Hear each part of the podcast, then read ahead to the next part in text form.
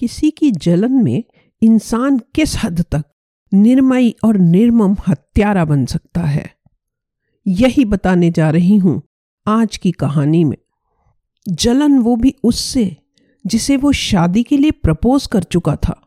उसे जलन इस बात की थी कि वो लड़की उससे ज़्यादा सक्सेसफुल कैसे हो गई। साथ ही उसके अंदर गुस्सा भी था, क्योंकि उस लड़की ने उसका शादी का ऑफ़र ठुकरा दिया था।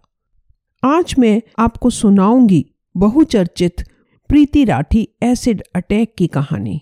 जानिए, एक हस्ती खेलती होनहार लड़की के दर्दनाक अंत की कहानी। बने रही मेरे साथ। 2 मई 2013 दिल्ली की रहने वाली प्रीति राठी, मुंबई के बांद्रा स्टेशन पर गरीब रथ एक्सप्रेस से उतरी और उतरते ही उस पर हमला कर दिया गया।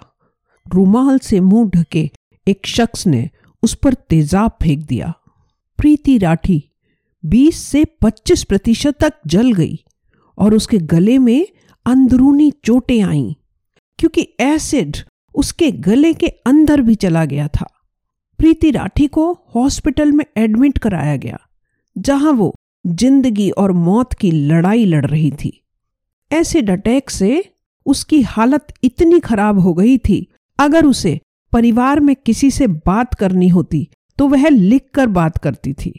उसकी दाई आँख बुरी तरह जख्मी हो गई थी और वो बाई आँख भी खोल नहीं पा रही थी। उसने अपने नोट्स में लिख कर बताया, उसने मुझे पीछे से टैप किया और जब मैंने टर्न किया तो उसने एसिड फेंक दिया।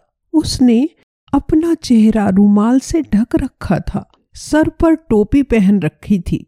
इससे पहले मैं कुछ नहीं जानती, क्योंकि घर या सफ़र करने के पहले ऐसा कोई नहीं था जो मेरा पीछा कर रहा हो।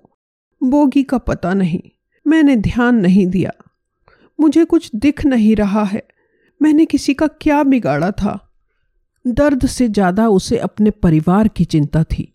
उसने आगे लिखा था, आप लोग टेंशन मत लो, सिस्टर मेरा ध्यान रख रही है, आप चिंता मत करो। पापा का ध्यान रखना। आप भी ठीक से खाते पीते रहना। चेहरा पूरा खराब हो गया क्या? आज मैं ज्वाइन करती और जुहू बीच जाती मौसी। पूरा चेहरा खराब कर दिया मेरा। सब कुछ इतना अच्छा जा रहा था। ऐसा किस्मत ने क्यों किया? मुंबई क्राइम ब्रांच और रेलवे पुलिस मामले की छानबीन में जुट गई। उन्होंने प्रीति के कॉलेज के दोस्तों से पूछताछ की। प्रीति राठी ने नर्सिंग की पढ़ाई भत्रा अस्पताल से की थी। पड़ोसियों से पूछताछ की। अन्य नाते रिश्तेदार से भी पूछताछ की गई। जब बांद्रा स्टेशन के सीसीटीवी फुटेज प्रीति को दिखाए गए तो उसने तीन लोगों का नाम लिया, जिस पर उसे शक था। पवन गहलान, अंकुर पवार या सत्यम वर्गीय। इन तीनों में से ही किसी ने एसिड फेंका हो सकता है। इसके बाद 3 जून 2013 को प्रीति राठी की मात्र 24 साल की उम्र में मल्टी ऑर्गन फेलियर से मौत हो गई। अंकुर पवार और प्रीति राठी फैमिली फ्रेंड्स थे। लिहाजा अंकुर पवार की माँ प्रीति राठी के घर अक्सर आया जाया करती थी, क्योंकि अंकुर पवार बेरोजगार था, इसलिए अंकुर की माँ उसे ताने मारा करती थी और कई बार प्रीति के साथ उसकी तुलना करती थी। माँ के इस बर्ताव से अंकुर तंग आ चुका था। जब भी माँ ताने देती, अंकुर का खून खोल जाता। पुलिस की जाँच में सामने आया कि अंकुर ने उड़ीसा के एक प्राइवेट कॉलेज से होटल मैनेजमेंट का कोर्स किया था। इस कोर्स के लिए उसने भारी भरकम रकम खर्च की थी। इसके बावजूद वो बेरोजगार था। यही वजह थी कि उसको अपने माँ बाप से ताने सुनने को मिलते थे। एक दिन अंकुर पवार की माँ को पता चला कि प्रीति राठी की मुंबई में नौकरी लग गई है, जहाँ उसकी सैलरी लगभग पचास हज़ार रुपए थी। फिर क्या था? अंकुर की माँ ने उसे नौकरी न मिलने के कारण फिर से खूब खरी खोटी सुनाई। इससे अंकुर काफ़ी नाराज़ हो गया। उसे प्रीति से जलन होने लगी। इसी जलन के कारण अंकुर ने खौफनाक कदम उठाने के लिए ठान लिया। उसने दिल्ली इलेक्ट्रिसिटी सप्लाई अंडरटेकिंग के नजदीकी ऑफ़िस से बैटरी एसिड, यानी सल्फ्यूरिक एसिड चुरा लिया। अंकुर की माँ ने उसे बताया था कि प्रीति एक मई को गरीब रथ से मुंबई जा रही है। वो बिना टिकट ट्रेन में चढ़ गया और प्रीति पर तेजाब फेंकने के लिए सही समय की फिराक में था। प्रीति जैसे ही बांद्रा टर्मिनस पे उतरी, अंकुर ने अपने चेहरे पर रुमाल बांधा और उस पर एसिड फेंक दिया। अब यहाँ दिलचस्प बात यह है कि प्रीति राठी ने जिन तीन संभावित आरोपियों के नाम लिए थे, उनमें से अंकुर पवार से शुरुआत में कोई पूछताछ नहीं की गई।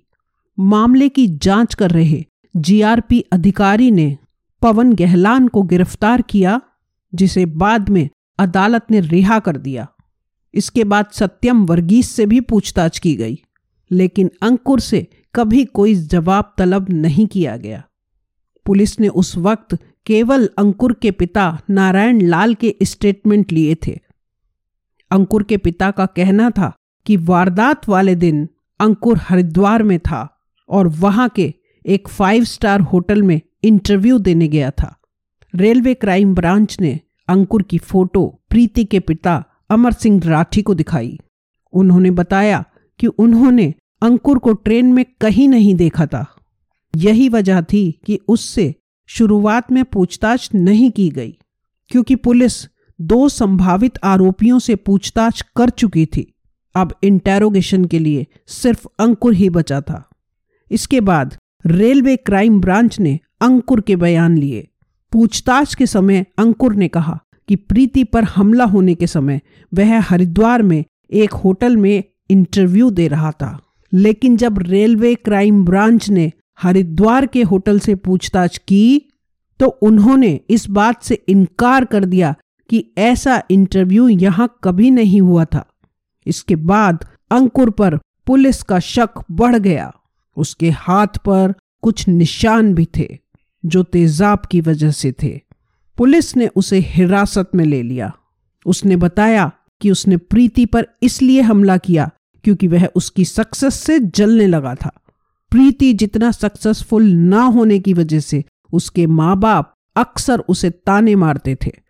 अंकुर ने प्रीति को शादी के लिए प्रपोज भी किया था, लेकिन प्रीति ने मना कर दिया था।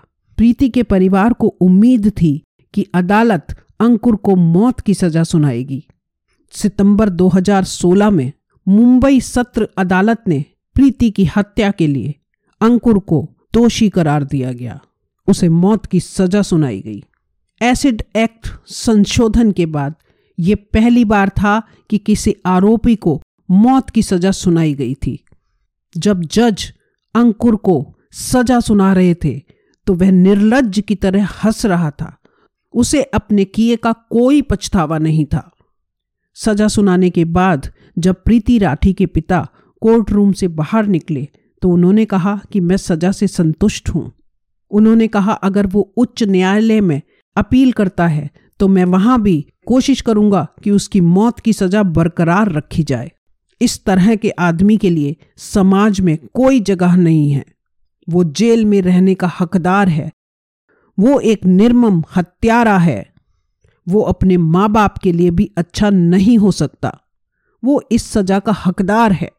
हालाँकि 2019 में बॉम्बे हाईकोर्ट ने Preeti Rathi acid attack case में मृत्यु की सजा को रद्द करते हुए उम्र कैद में परिवर्तित कर दिया।